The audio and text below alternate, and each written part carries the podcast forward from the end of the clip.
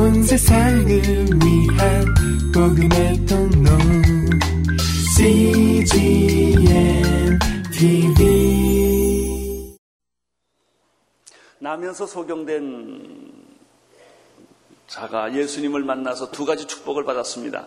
첫째는 자신이 소경된 이유가 부모의 죄이거나 자신의 죄 때문이 아니라 하나님의 일을 나타내고자 함이라는 예수님의 말씀을 들었기 때문에 축복입니다.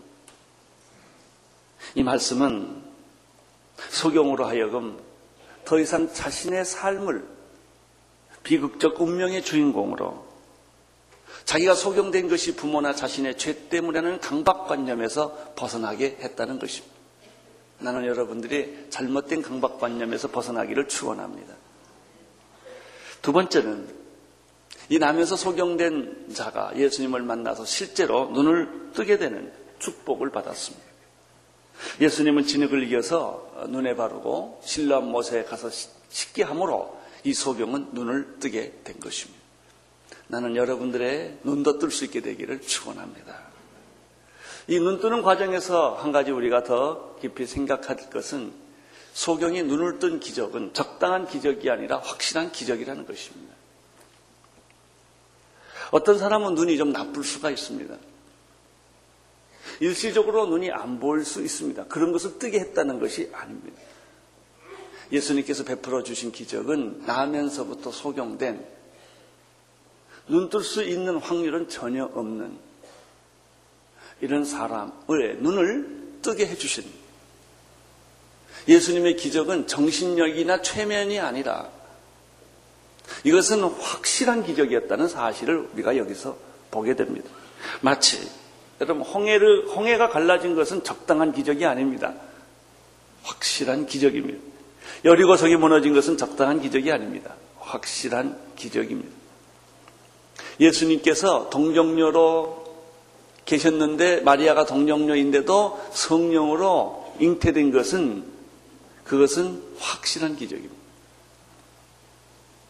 무리로 걸어오신 예수님, 여러분 죽은 나사로를 살리신 기적은 이것은 확실한 기적입니다.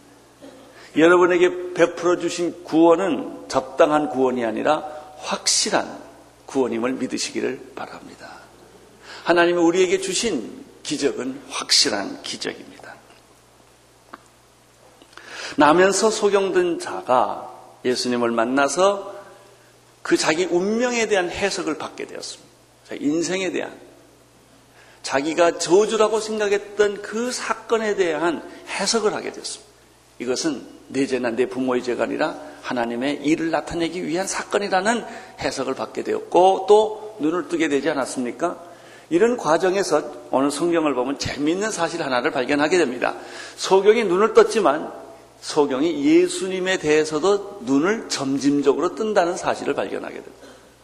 자, 이 소경은 예수를 어떻게 이해를 했습니까? 네 단계가 있는 것을 발견합니다. 첫째는 처음 예수를 만났을 때는 예수를 한 인간으로 이해합니다. 11절을 보십시오. 11절. 시작. 11절. 시작. 대답하되 예수라 하는 그 사람이 진흙을 이어 내 눈에 바르고 나더러 실로함에 가서 시치라 하기에 가서 시쳤더니 보게 되었다 이렇게 말합니다. 이 단계에 있어서는 소경은 예수를 어떤 사람으로 이해했냐면 그냥 어떤 한 사람으로 인간으로 이해했다는 것이죠. 우리처럼 예수가 하나님의 아들이요 구원자라고 처음부터 알지 않았다는 거예요. 어떤 사람, 굉장히 마음이 좋은 사람, 참 국률이 많은 어떤 사람이 날 도와줬다. 이렇게 이해를 합니다.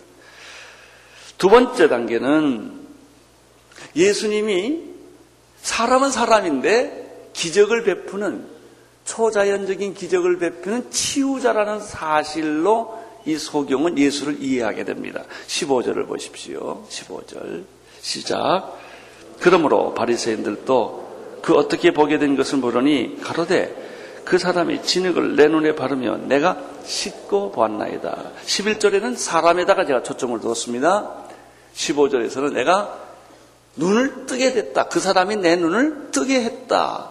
따라서 이 소경은 예수를 보통 사람이 아니고 마음 좋은 아저씨가 아니고 내 나 감긴 눈, 불가능한 눈을 뜨게 해준 기적을 만들어 주시는 그런 분이었다라고 생각이 조금 이렇게 어, 올라갔어요. 업그레이드 됐어요. 이렇게 생각이 발전을 한 겁니다. 자, 세 번째입니다. 세 번째. 17절을 보십시오. 17절 시작. 이에 소경된 자에게 다시 묻되 그 사람이 내 눈을 뜨게 하였으니 이는 그가를 어떠한 사람이라 하느냐 대답하되 자 발전됐죠 사람입니다 단순한 사람이다 치유자 기적을 베푸는 사람이라고 바뀌어졌다가 그 다음에 세 번째는 예수는 아니 그게 아니고 선지자 같다 이렇게 말을 합니다 수가성의 여인이 바로 그렇지 않습니까? 내 남편을 데려오라 그랬지 않습니까? 아, 나 남편 없습니다. 아, 너는 남편 원래 다섯이 있었다. 당신은 선지자입니까? 라고 이 수가성의 여인이 예수를 보는 관점이 처음에는 유대인 남자였다가 그 다음에 수가성 이 여인의 관점에서는 예수가 선지자라는 생각으로 점핑을 합니다. 세 번째, 네 번째입니다. 네 번째. 이 선지자라는 생각에서부터 계속 바리새인과 논쟁을 하다가 이 남에서 소경된 자는 예수는 아니야. 선지자가 아니야. 그는 인간이 아니야. 내 눈을 뜨게 한 걸 보면 분명히 그는 하늘에서 온 사람이야. 하나님의 아들이야. 라는 생각으로 또 생각이 뛰어 올라갑니다. 이것은 마치 수가성의 여인이 예수님께서 예루살렘 들 말고 어, 여기서 여기서 예배 드린 것이 아니다 그러면서 예배하는 자가 진정으로 예배할 때가 온다 그랬더니 당신이 바로 그러면 우리가 기다리는 메시아 그분이십니까? 라고 질문했던 거 기억하십니까? 이렇게 어, 이 여자의 생각이 예수님에 대해서 굉장히 자꾸 변하고 있는 것을 발견합니다. 24절, 25절을 보십시오. 시작. 이에 저희가 소경되었던 사람을 두 번째 불러가르되 너는 영광을 하나님께 돌리라. 우리는 저 사람이 죄인인 줄 아노라. 25절 대답하되 그가 죄인인지 내가 알지 못하나 한 가지 아는 것은 내가 소경으로 있다가 지금 보는 그것이라. 바리새인들은 처음에 소경을 붙잡고 막 야단했어요. 말이 안 통하니까 부모를 데려왔어요. 부모가 데려와도 말이 안 통하니까 다시 또 소경을 데려왔어요. 이제는 질문하는 것이 아니고 강요하고 이제는 어, 이 소경에게 압력을 가하는 것입니다. 이 사람은 하늘에서 온 사람이 아니야. 이 사람은 죄인이야. 그러니까 이 바리새인들이 이 소경에게 말합니다. 너는 죄인이라고 말해. 이렇게 강요를 합니다. 이제는 죄인이냐 이렇게 묻지 않아요. 하도 화가 나가지고 논리가 다 막히니까 이제는 압력을 넣기 시작하는 거예요. 내가 죄인이라고 말함으로써 하나님께 영광을 돌려라. 라고 압력을 넣죠. 그런데 재밌는 사실은요. 24절과 25절 사이에 24절은 압력이에요. 공갈 협박이에요. 근데 25절에 보면 이 소경된 사람, 이 거린, 이 이미 변했다는 것입니다. 옛날 사람이 아니에요. 그렇게 누가 말하면 겁을 먹고 벌벌 떨고 말 바꾸고 이런 사람 단계가 이 남자가 지나갔어요. 더 이상 비겁자도 아니고 사람을 두려워하지도 않고 눈치 보는 사람이 아니었습니다. 탈출했어요. 나는 여러분들이 비겁자가 아니기를 바랍니다. 눈치 보는 사람이 아니기를 바랍니다. 나는 여러분들이 과거에 여러분을 탈출할 수 있게 되기를 바랍니다. 바로 그랬어요. 이 사람은 이제 소경이 아니요. 눈을 뜹니다. 그래서 이 25절에 보면은 이 소경이 아주 소신 있는 자기 주장을 얘기를 합니다. 당신들이 말하는 예수가 죄인인지 아닌지 나는 모르겠어. 그러나 내가 분명히 아는 게 있어. 그 사람이 내 눈을 뜨게 했어. 이렇게 이야기를 합니다. 그리고 그는 계속 말합니다. 당신들이 내가 그렇게 말을 해도 듣지 않고 질문하는 걸 보니 아마도 당신이 그 사람 제자가 되고 싶어서 그런 것이요? 이렇게 질문을 합니다. 아, 얼마나 용기가 있습니까? 거린이에요? 바리새인들의 계급과 이 소경의 계급은 하늘과 땅 차이요. 감히 어디라고 이렇게 얘기를 하겠습니까? 그런데요, 구원받으면 이런 용기가 생겨요. 세상과 권력과 돈에 두려워하지 않아요. 이 소경이 말을 그랬어요. 나는 여러분들에게 이런 용기가 있게 되기를 축원합니다. 진리에 대한 이런 용기. 그랬더니 바리새인들이 펄펄 뛰는 거예요. 뭐 그러겠죠. 얼마나 자존심이 상하겠어요. 너는 그 사람의 제자일지 모르지만 우리는 모세의 제자다. 이러고 나옵니다. 하나님이 모세한테 분명히 말한 건 사실이지만 그 사람한테 말했는지 안 했는지 어떻게 하느냐 이러고 이 바리새인들이 이제 이 사람 이 소경에게 얘기를 합니다. 이제 보십시오. 여기서 장면이 바뀌죠. 바리새인들이 소경에게 압력을 놓고 야단을 치는 관계에서 이제는 대등한 관계로 토론하는 관계로 돌아왔다는 것입니다. 28절 보십시오. 바리새인들이 이렇게 말합니다. 저희가 욕하여 가로되 아 욕할 것까지 뭐 있겠어요 토론하다가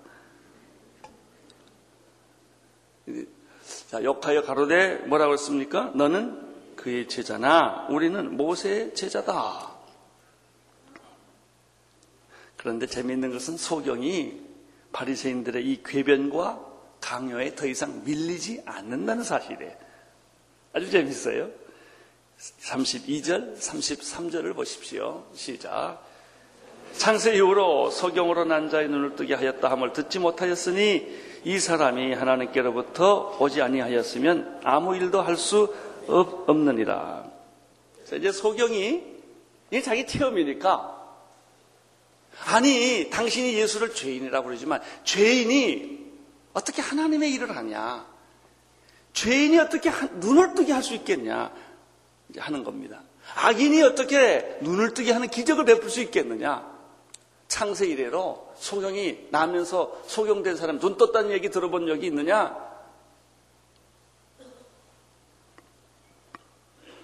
분명히 이 사람은 하나님 하늘에서 온 사람이다. 하늘로서 온 자가 아닌다면은 어떻게 내 눈을 뜨게 할 수 있겠냐? 바리새인들은 더 이상 할 말이 없었습니다. 증거가 있으면 할 말이 없습니다. 여러분 안에도 예수 믿는 증거가 있게 되기를 바랍니다. 당신 예수 믿는다고 말만 하지 말고요. 교회 간다고 두꺼운 성경책 들고 다닌다고 폼 잡지 말고 모든 사람들에게 당신이 그리스도인이라는 증거를 되게 하라고요. 증거를 주라고요. 34절 보십시오. 시작. 저희가 대답하여 가라되 내가 온전히 제 가운데서 나서 우리를 가르치려고 하느냐 이에 쫓아내어 보내니라. 바리새인들의 반란과 개변은 나면서 소경된 자의 확신과 고백 앞에 무너진 것을 보게 됩니다.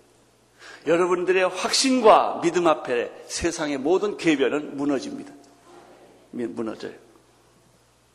그런데 이 소경된 자, 남에서 소경된 자 눈을 떴는데 이 소경된 자가 예수님을 발견하는 과정에서 몇 가지 특징을 우리는 건져낼 수가 있어요. 첫째, 예수님에 대한 발견은 점진적 과정을 받는다는 것입니다.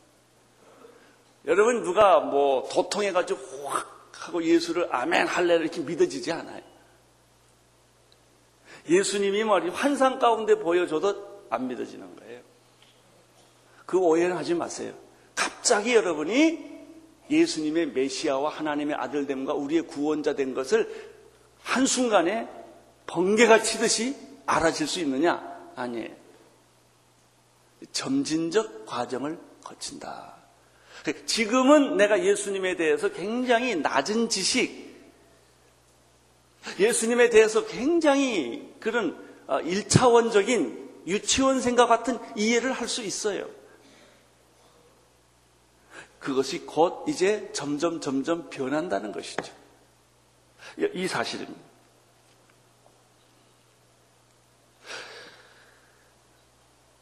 처음에는 이 소경이 예수를 한 인간으로서 이해를 했죠. 근데 자기 눈을 떠놓고 보니까 기적을 베푸는 사람으로 바뀌어지지요. 그리고 세 번째는 선지자로 개념이 바뀌어지죠. 그 다음에 마지막 결론은 하나님의 아들일지 모르겠다. 하나님으로부터 오지 않았다면 이런 분이 존재할 수 있을까라고 생각이 지금 계속 바뀌어지고 있다는 것이죠. 여러분, 지금 여러분이 예수님이 여러분의 구원자라고 다 안 믿어져도 걱정하지 말고 그냥 앉아 계시기를 축원합니다. 다음 주도 꼭 오십시오. 1년 후에, 6개월 후에 여러분의 생각은 변하게 될 것입니다. 두 번째입니다. 이 소경이 예수에 대한 궁극적 이해는 마지막 골은 뭐냐면 그가 하나님의 아들이라는 데 결론이 있습니다. 기적은 사람이 일으키는 것이 아니라 하나님께서 친히 행하시는 행동입니다. 죄인이 어찌 죄인을 구원하며 죄인이 어찌 거룩한 자를 다 이해할 수가 있겠습니까? 예수가 나면서 소경된 자의 눈을 뜨게 했다면 그는 땅에서 태어난 인간이 아니라는 것입니다. 하늘에서 내려온 절대자가 아니라면 어떻게 그가 눈을 뜨게 했겠느냐 하는 것이죠. 이런 생각을 이 사람이 자꾸 하게 되는 거예요. 근데 재밌는 것은 그냥 한 게 아니고 논쟁을 할 때마다 그 생각을 한 거예요. 핍박을 받으면 예수님이 분명해 줍니다. 논쟁을 하면서 자기 생각이 정리가 됐던 것이죠.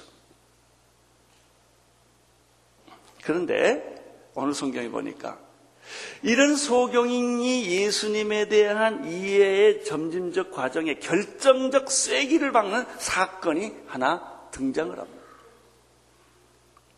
그것은 이 소경이 바리새인들한테 모욕을 당하고 쫓겨났다는 말을 듣고 예수님이 이 소경을 다시 찾아가 만나 주신 사건 때문에 그런 것입니다. 35절에서 38절까지 읽어 주십시오. 시작. 예수께서 저희가 그 사람을 쫓아냈다 하는 말을 들으셨더니 그를 만나서 가라사대 내가 인자를 믿느냐 대답하여 가라되 주여 그가 누구시니까 그 내가 믿고자 하나이다 예수께서 가라사대 내가 그를 보았거니와 지금 너와 말하는 자가 그이니라 가로되 주여 내가 믿나이다 하고 절하는지라 이 사건은 굉장히 중요한 사건이에요 우리가 예수님을 이해하는 데는 크게 두 가지 흐름이 있어요. 첫째는 머리로 이해하는 거예요. 아, 예수가 선지자일 것이다. 하나님의 아들일 것이다. 나는 그렇게 생각한다. 그렇게 믿는다. 그런 것 같다. 아니야, 그래. 예수는 하나님의 아들이야. 그 단계하고 두 번째 단계입니다. 진짜 예수님을 만나서 확인하는 단계가 다르다는 거예요. 만약에 예수님이 이 남자를 만나주지 않았다고 한다면 이는 평생 혼자 그렇게 생각했을 거예요. 어, 예수는 하나님의 아들이고 내 눈을 띄워주신 어떤 절대자였다. 그 정도까지 생각이 있었을 거예요. 근데 예수님이 그를 어떻게 했죠? 만나줬다. 자, 여기서 중요한 게 있습니다. 예수님은 생각하는 분이 아니라 뭐 하는 분이에요? 만나야 하는 분이에요.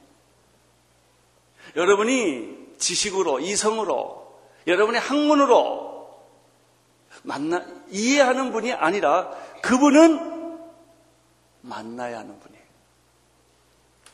생각하는 거하고 만나는 거하고는 하늘과 땅 차이에요.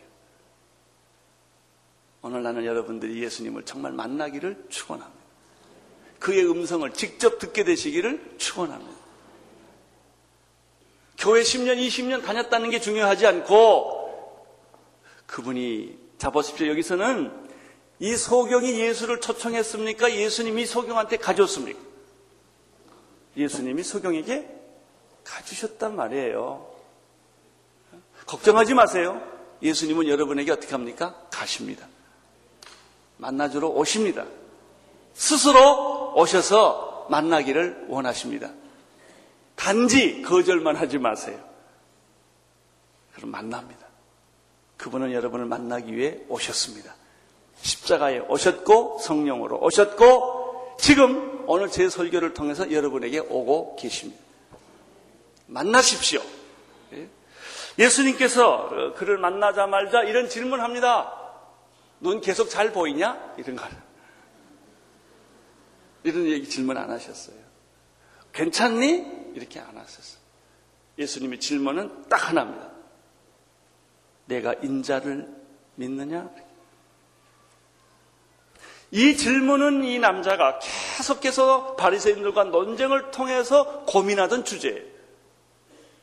네가 정말 내가 하나님의 아들이라고 믿냐? 이렇게 질문합니다. 이 소경은 예수님의 이 질문에 다음과 같이 겸손히 대답했습니다. 주여, 당신은 누구십니까? 내가 당신을 믿고자 합니다. 이렇게 대답을 합니다. 예수님은 그 소경된 자의 이러한 구도적인 주여 내가 당신을 알고 싶습니다. 믿고자 합니다. 라고 했을 때 예수님은 확실하게 대답해 줍니다. 내가 그러다. 수가성의 여인을 기억하십니까? 주여 당신은 누구십니까? 내가 그러다. 이 여자는 물동이를 놔두고 뛰어들어갑니다. 가늠하다 현장에 붙잡힌 여자를 기억하십니까? 사람들이 돌로 쳐 죽이려고 했는데 예수님이 그 여자를 구원해 주십니다. 가라. 가서 다시는 죄를 범치 말라. 이 여자 눈에는 뜨거운 눈물이 흐르기 시작합니다. 뜨거운 눈물이 흐르기 시작합니다. 의심 많은 도마는 많은 자기 동료 제자들이 예수님의 부활을 받고 못자국을 받고 창자국을 받았다고 그렇게 얘기를 해도 도마는 믿지 않았습니다. 근데 예수님이 도마에게 찾아가 주셨습니다. 그렇죠? 오늘 여러분에게 찾아가 주시는 줄로 믿으시기를 바랍니다. 찾아가 주셔요. 그리고 도마야, 내 손을 봐라. 내 옆구리를 봐라. 도마는 거기서 무릎을 꿇어요. 나의 주, 나의 하나님. 부활하신 주님을 이제 내가 믿습니다. 그 눈에는 뜨거운 눈물이 흐르기 시작. 수많은 병 고침 받은 사람들이 병 고친고 난 그 흥분과 기적, 귀신이 나간 후에 그 흥분과 기적이 다 지나가고 그가 생각합니다. 내게서 귀신 쫓아준 그분은 누굴까? 내게서 병을 고쳐주신 그분은 누굴까? 이렇게 생각을 하다가 그분이야말로 하나님의 아들이구나. 메시아구나. 라는 사실을 그가 확인하게 되었을 때 그 눈에는 눈물이 흐르기 시작. 아, 당신이 메시아이군요. 당신이 나의 구원자이시군요.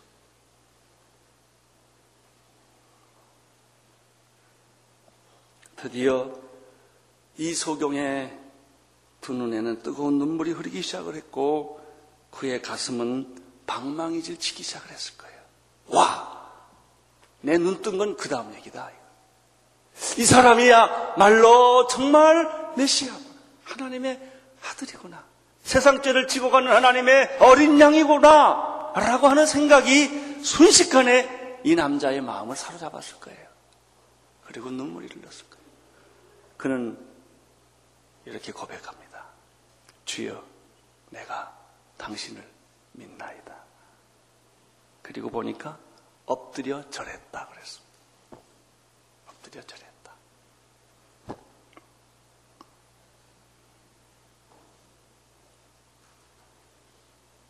나는 여러분 두 눈에도 뜨거운 눈물이 흐르기를 축원합니다. 우리가 인생을 살아오는 과정에서 예수를 만나는 과정에서 여러 가지 갈등을 할 수가 있어요. 미숙한 생각을 할 수가 있어요. 그러나 결국 예수는 하나님의 아들인가 아닌가? 나의 구원자인가 아닌가? 이 마지막 질문은 여기에 있어요. 여기까지 오지 않으면 우리는 끊임없이 교회 다니면서도 갈등하는 거예요. 갈등하는 거예요. 괴로워하는 거예요. 그런데 그 해답을 받으면 뜨거운 눈물이 흐르는 거예요. 당신은 하나님의 아들이셨군요. 당신은 메시아였군요. 당신은 나의 구원자이셨군요. 내가 당신께 절을 합니다.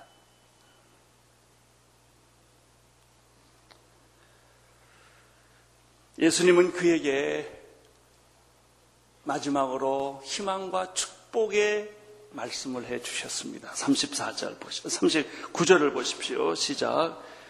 예수께서 가라사대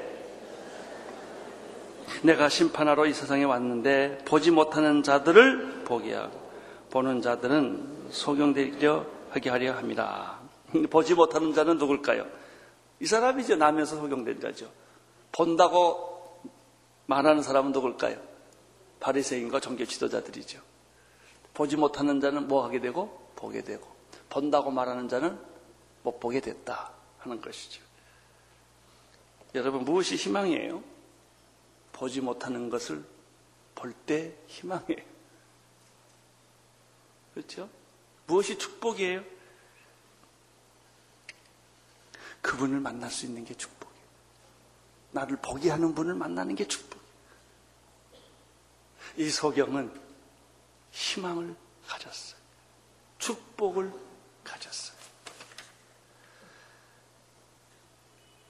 나는 여러분들이 오늘 이 희망과 축복을 소유할 수 있게 되기를 축원합니다.